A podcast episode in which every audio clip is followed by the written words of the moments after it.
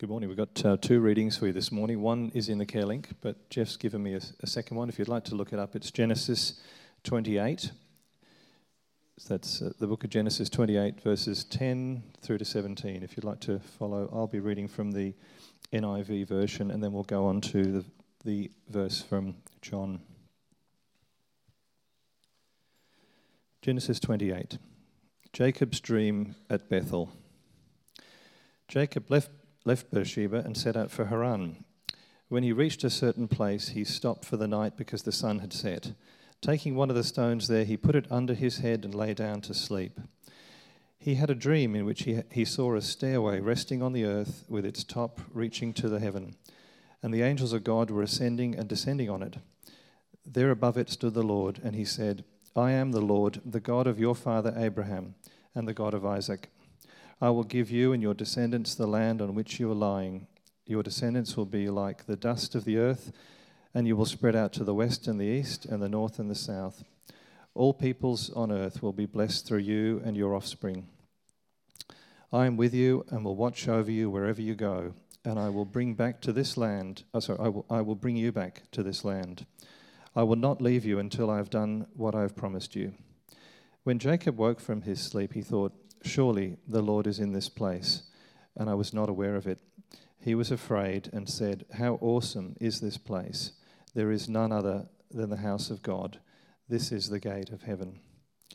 That's Genesis. Well, moving on, if you wanted to turn over to John, John 1 43 to 51. Jesus calls Philip and Nathanael. Verse 43. The next day, Jesus decided to leave for Galilee. Finding Philip, he said to him, Follow me. Philip, like Andrew and Peter, was from the town of Bethsaida. Philip found Nathanael and told him, We have found the one Moses wrote about in the law, and about whom the prophets also wrote, Jesus of Nazareth, the son of Joseph. Nazareth? Can any good come from there? Nathanael asked. Come and see, said Philip. When Jesus saw Nathanael approaching, he said of him, Here truly is an Israelite in whom there is no deceit. How do you know me? Nathanael asked. Jesus answered, I saw you while you were still under the fig tree before Philip called you. Then Nathanael declared, Rabbi, you are the Son of God, you are the King of Israel. Jesus said, You believe because I told you I saw you under the fig tree? You will see greater things than that. He then added, Very truly I tell you, you will see heaven open and the angels of God ascending and descending on the Son of Man.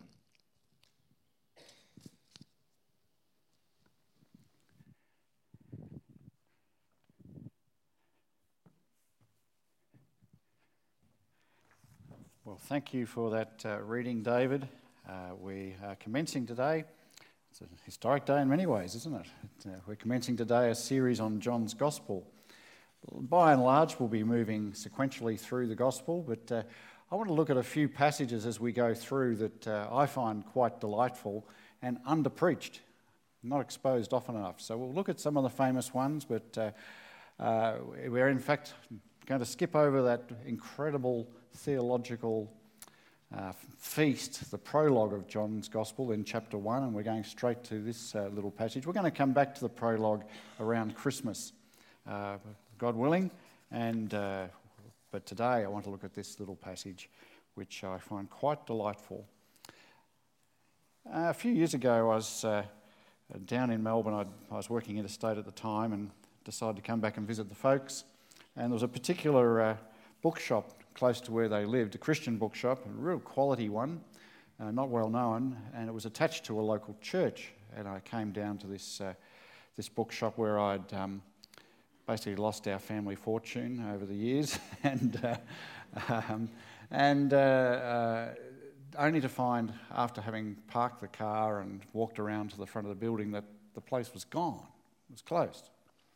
And I thought, my goodness, what a travesty of justice! How am I going to waste the family fortune now? But uh, so I went next door to the uh, the local church uh, that used to have some allegiance to this bookshop, and and I walked in and uh, there was a bit of a scene happening. And I was going to ask someone at the reception there, uh, where's the bookshop now? But uh, there was this lady, looked Middle Eastern, and uh, there were raised voices, and she was speaking to the receptionists who were, weren't really particularly wired to what was happening for this woman. She had some basic questions. And uh, as I listened, I thought, I think I'll get involved here and um, pressed on, pressed my way in. And, and I could discern that this woman was chasing a Bible in Arabic. That's what she wanted. And so she'd come to the nearest church to get one. Uh, they didn't know how to help her or where to get one, and someone was ringing up on a phone, and it was all a real mess. And I said, I know where you can get a Bible in Arabic. Uh, and but she said, I can't get there. I haven't got any transport. I said, Well, look, it's right near where my parents live. I'm on my way there. And you know, she took a great risk hopping into a car with a stranger. I must have looked very innocent. and uh, she, she, she was twice my size anyway. So was, uh, um, and uh, anyway, we, we parceled her off into the car and we walked around and drove around to the uh, Bible Society where she would be able to get one. But as she was getting out, I said, Why do you, why do you uh, want a Bible in Arabic? Are you a Christian? She said, Oh, no, I'm Islamic. But through this week, I've been having a recurring dream. And your prophet appears to me in this dream. And he tells me to get his book, and it will be all clear. God is at work in our world. But his preferred way of working, despite what we get the impression if you listen to the ABC, is that, you know, evidently we're on the way out. But uh, I look forward to that day when uh, Phillip Adams is at church. and God is able to reach people in complete darkness. But it seems to be that his preferred way of dealing with us is not just through the Spirit, but through the Spirit uniting us to his word. And that's what is happening in this little passage. This is a story, this John passage, of an encounter that people have with uh, Jesus. Uh, Nathaniel's not a guy who gets a, um, a great deal of airplay in, uh, in the scriptures, but uh, this is a story of the day he met Jesus. And I would like to suggest that there are parallels here, even though we live in a different, if you like, dispensation to Nathaniel. We are living post Calvary, post Pentecost, with the help of the indwelling of the Holy Spirit. We're the new model. He's the old model. We've got to realize that when we read the Gospels, that uh, these people uh, are at a disadvantage to us. We actually know God, and He lives within us in a way that these people never had a lasting experience of God like that. So we read the story that the next day, next day after what? Well, Jesus has been picking up teams and uh, getting his 12 together. And previous episode was about Andrew. And there's this sort of story Jesus calls Andrew. Andrew says, You wouldn't believe who I met, and goes and tells his brother. Likewise, here, Jesus here meets Philip, and he just says to Philip, Follow me. Obviously, Jesus is known. And Philip drops tools and follows Jesus. But in the process, he decides to go and get Nathanael. And Philip was from Bethsaida, the city of Andrew and Peter. It wasn't actually much of a city. Um, uh, Philip found Nathanael and said to him, We found him of whom Moses and the law and the prophets wrote, Jesus of Nazareth, the son of Joseph. And Nathanael said to him, Can anything good come out of Nazareth? Philip said, Come and see, see for yourself. So it's astonishing that in one encounter, Philip has deduced that the hope of the ages of Israel, the prophet like Moses, the one that was to come, is finally here. And I bet when Philip got up that morning and he went to do he ply his trade, the last thing he thought would happen was that he'd discover that this is the day of the Lord. I think the last thing he thought was that he'd bump into the Messiah on the way transacting through life. But God knew where Philip was, and he cut across his tracks. And God calls Philip, the Lord Jesus calls Philip to follow him. So Philip gets his friend Nathaniel, and he's obviously excited. He says, We found the one that the ages have hoped for. All the prophets spoke about, the law pointed to it, Moses spoke about it. Go anywhere through the Old Testament. This one is none other than Jesus of Nazareth. Now, that's a bit of a sticking point for Nathaniel, and we have a little bit of working class snobbery here because uh, Nathaniel comes from Bethsaida, he comes from up north, and, and uh, it's a little bit like um, Nathaniel of Woori Yallock criticising the Christ of Coldstream. You know, but how on earth can Jesus Christ come from some backwater like that? You, would expect him to come from the New Yorks of this day, or the great learning centres, or the great legal centres of Boston, Harvard, Cambridge, and Oxford, maybe. But Beijing. But he comes from Jesus, the hope of the ages, comes from this washed up backwater. I'm sorry for those of you who live in Coldstream, I'm not meaning to infer. Um, to, if I can just back that one up a bit. and, uh, but uh, Jesus comes to Nazareth, and it's amazing. Well, then we have the encounter. And Philip totes Nathaniel along, and there is Jesus. You can always find Jesus around this time of his ministry because he's surrounded by a crowd. And Jesus is doing what Jesus does. Jesus is a compulsive teacher. He can't help but preach. And the crowd is hanging on every word, but in the middle, he's in full force, in the middle of that stream, he sees Nathaniel. And he just says, Just hold on a minute, folks, just stop everything. You see this guy coming towards me? This guy is a man, and has the old AV said, in whom there is no guile. This guy is straight up, dinky die, true blue, whatever Aussieism you want to use. This guy is authentic. I can tell you that. Nathaniel hears this, he's in the earshot, and uh, he says, uh, Excuse me, um, I don't think we've had the pleasure. And uh, Jesus says, Oh, yes, we have. I saw you under the fig tree. At which Nathaniel comes out with this incredible statement. Nathaniel says, and you've got it there in, in your scriptures as well. If I can only move my finger, I'd see it. Nathaniel said to him, how do you know me? Jesus answered him, Before Philip called you, when you were under the fig tree, I saw you. Nathanael answered him, Rabbi, you are the Son of God. You are the King of Israel. Doesn't that strike you as a little odd? I mean, maybe Jesus is speaking figuratively. I saw you under the fig tree, and Bible readers and scholars as yourself would know that in the code book, the Old Testament, vines and fig trees are metaphors of Israel.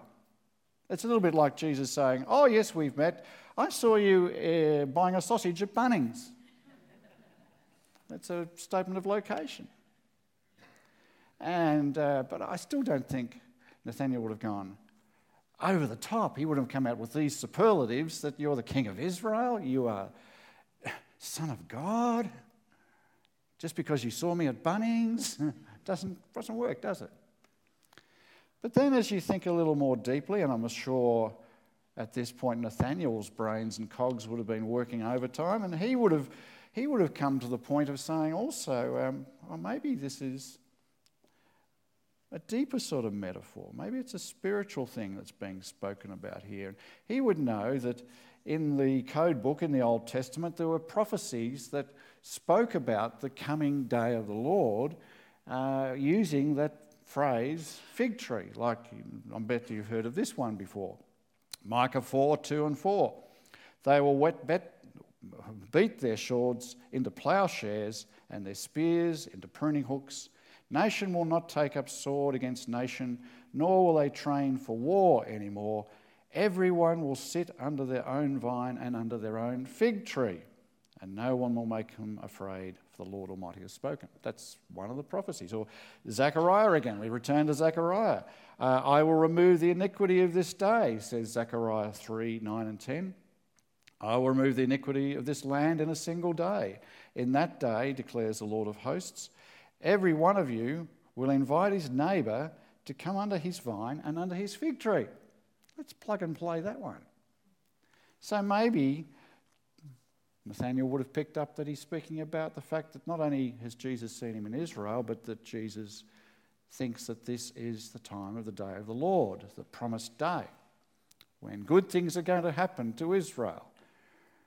I still think it doesn't quite work. He, he might be okay if he said, Oh, I perceive you are a prophet. Or, Well, that's interesting, Rabbi. That's your spin on those texts.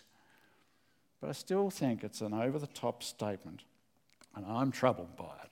And I was troubled by it until I found an old commentary by Leon Morris, one of the best, uh, one of my old professors.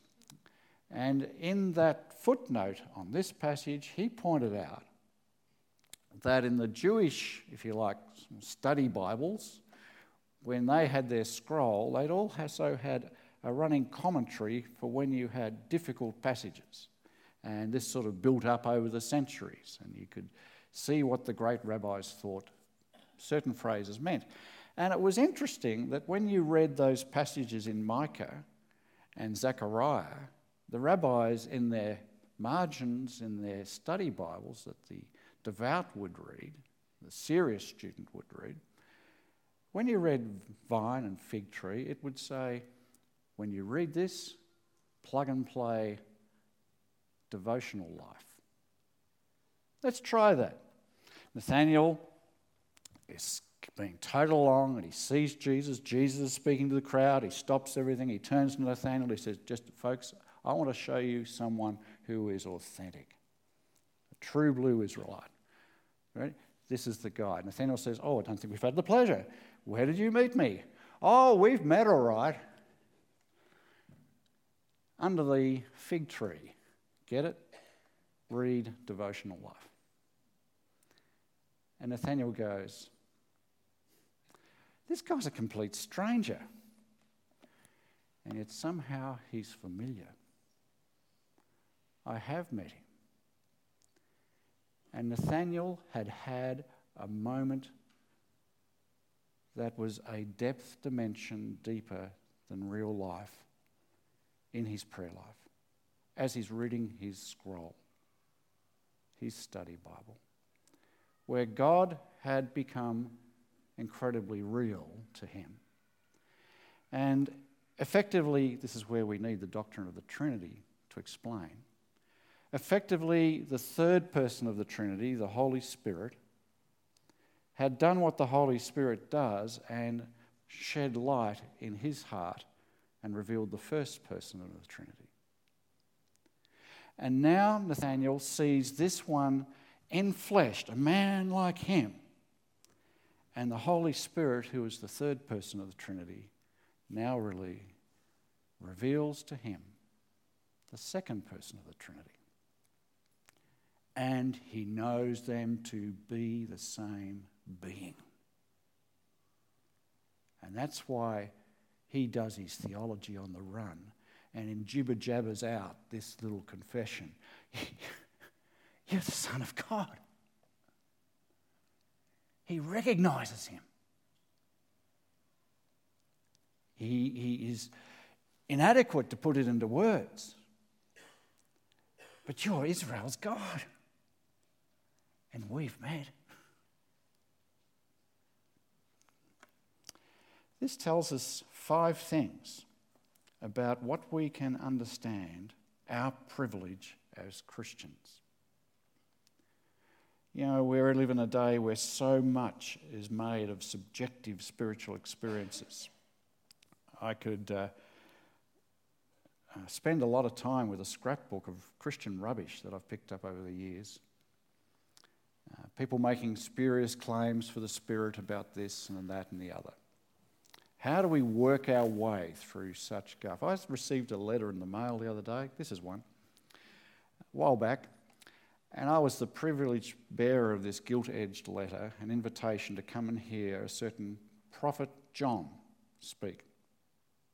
And he informed me in this letter that this particular year was the year of debt amnesty in heaven. Did you know that?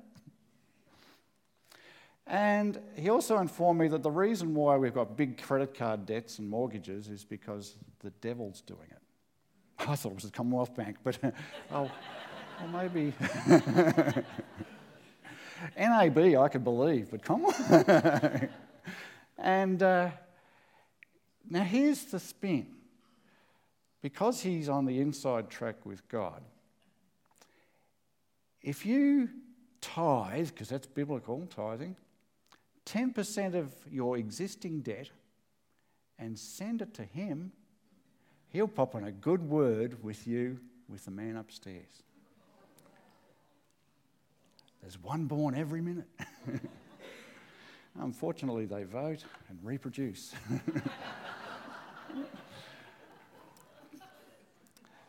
but, folks, how can we see our way through all that stuff? In my parents' age, they didn't worry about subjective things, they didn't take themselves so seriously. They were taught about the objective basis for our spiritual experience, and that's what we've got to get back to. We cannot have an encounter with God unless these five things are true. I'm sorry, I should have produced notes or PowerPoints for this. But uh, first one is that if you want to put it simply, his shape permits it. His shape, as the triune God, permits it. Mysticism, by contrast, the folkloric religion of the ignorant, places the initiative for man to know God with the mystic, with man. It's his doing, and some people are super spiritual gurus.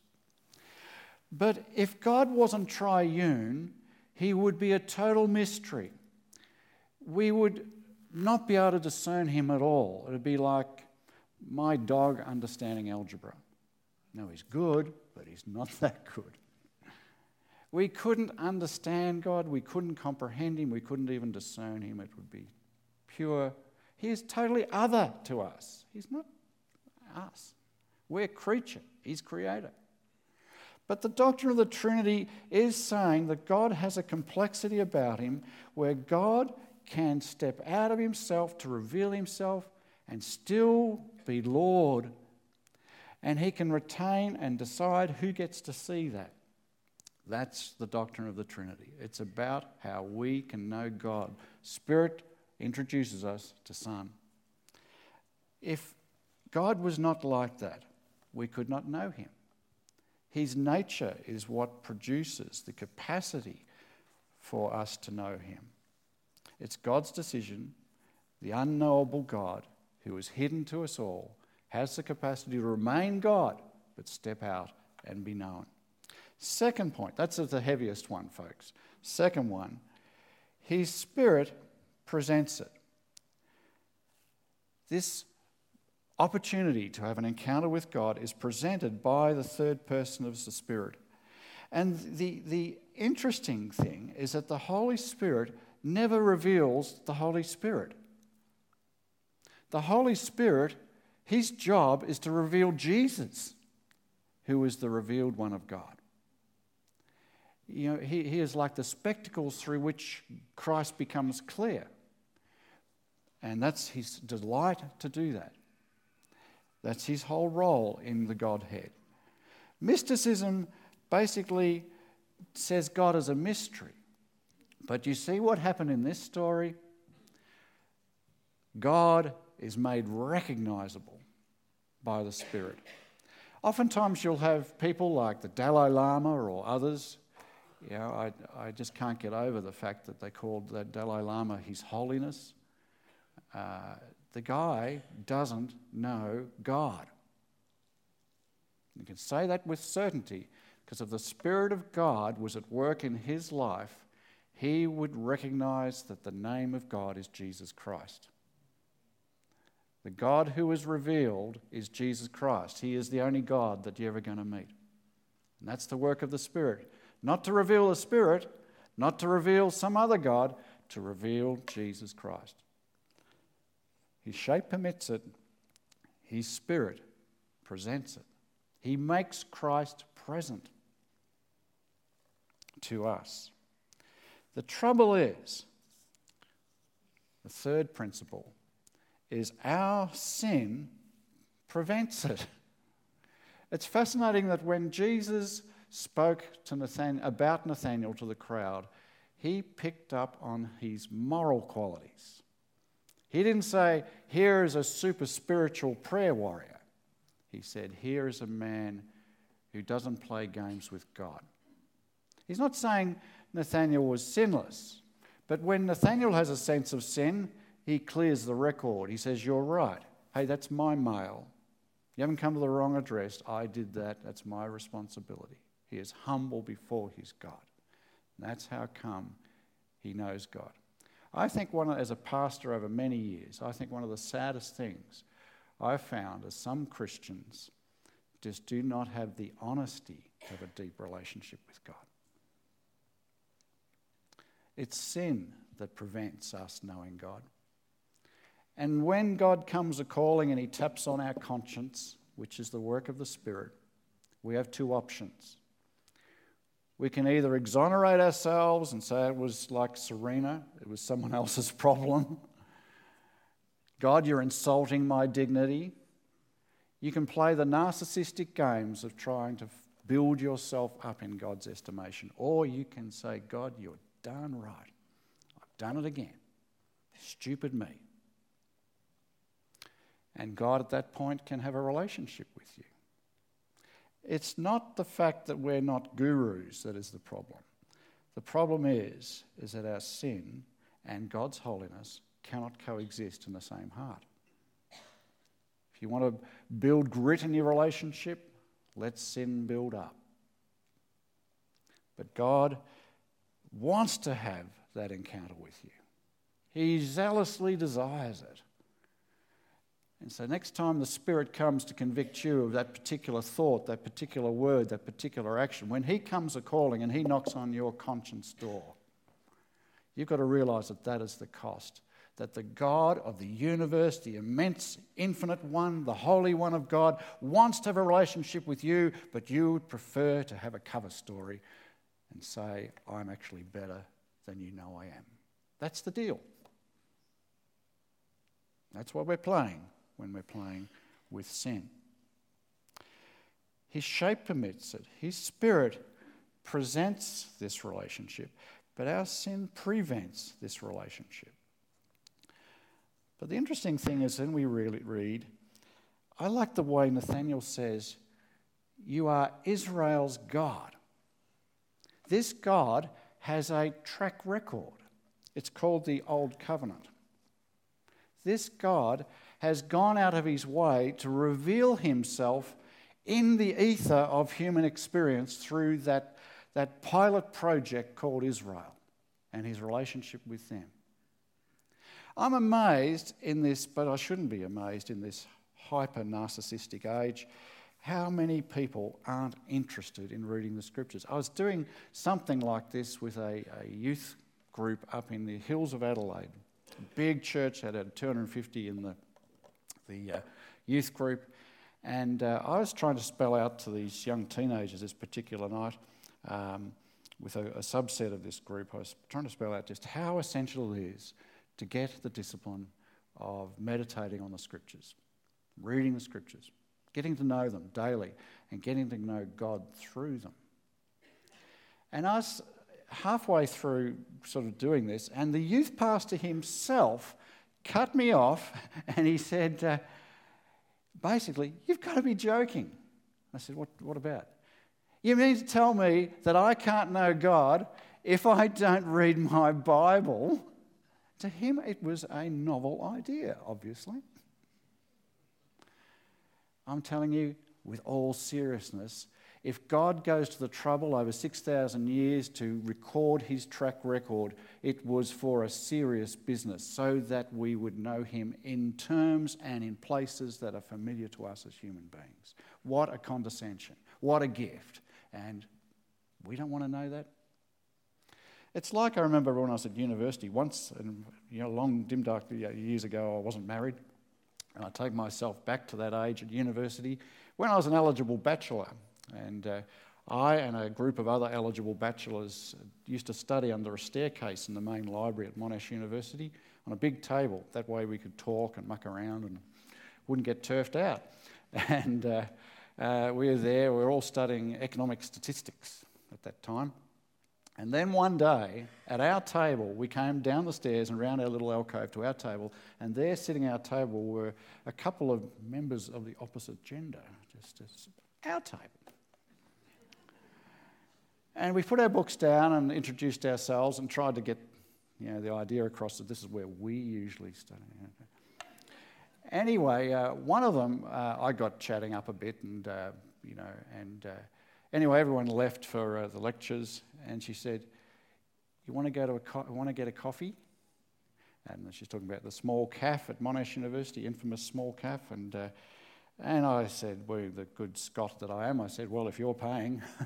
and uh, uh, so off we went, and we went to the small cafe, and we sat down, and, and uh, with my artistic talent, I began to. She said, tell me about yourself. And so I started to paint the picture and put her in the picture of my sporting prowess and my musical prowess and my other prowess. and, uh, and uh, anyway, she's sort of sitting there, and you know, it's like that, those Angus eyes from last week, you know. And she's sitting there, and, and she, and she says the most silly thing. She said, "Oh, I don't want to know all that stuff. I just want to know about you."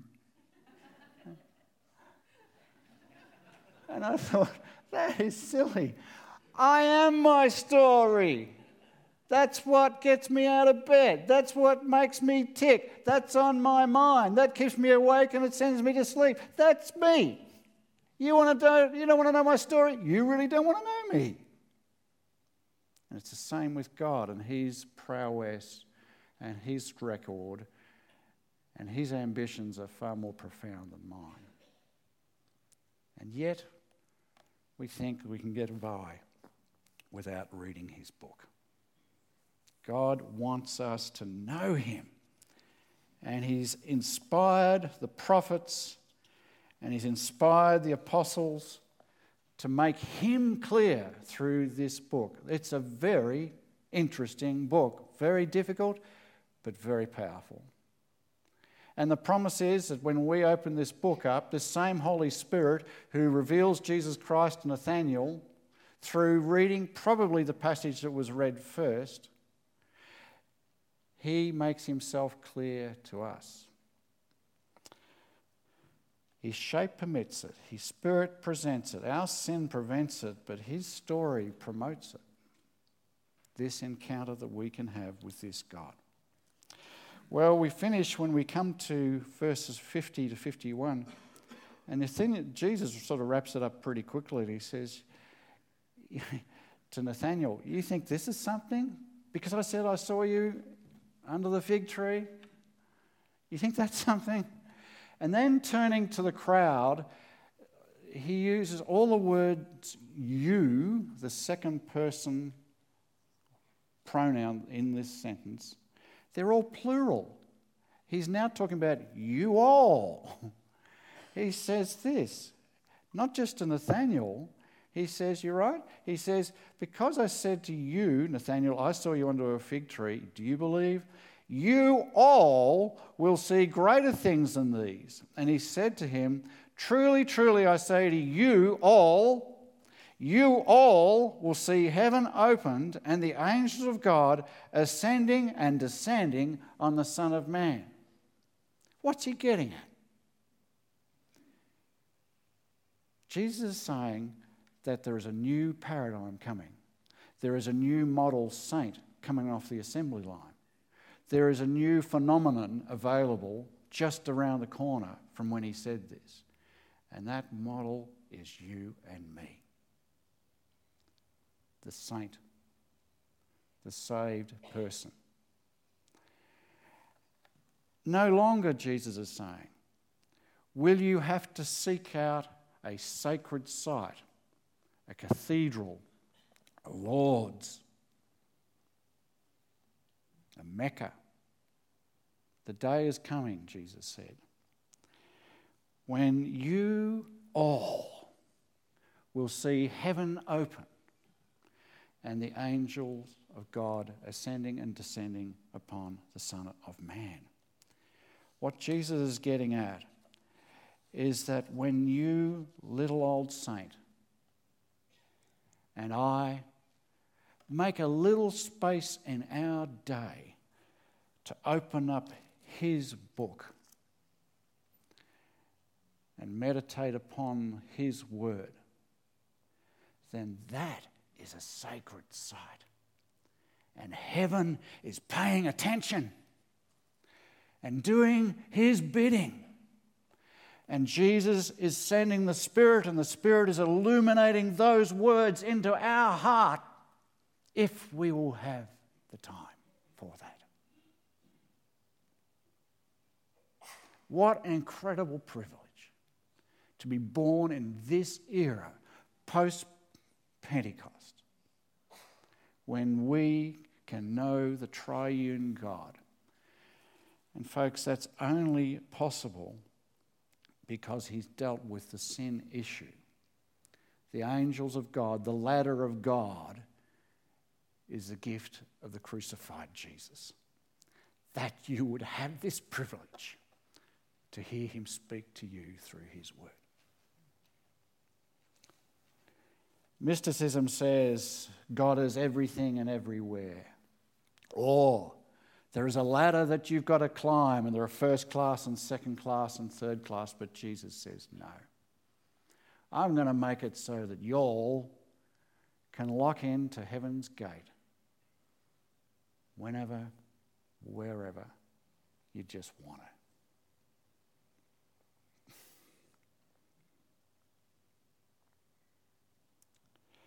What an incredible privilege it is to be in union with this same Jesus who knew Nathaniel.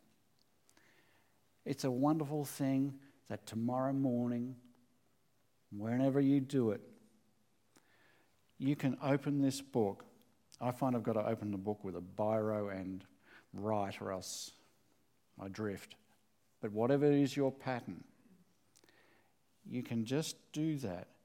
And the same Jesus who knew Nathaniel inside out, who knows you inside out, is giving you his full attention. Praise God. If you really want to enjoy that, appreciate it. Don't think the day of the Lord is future, somewhere else. Today is the day of salvation. Amen.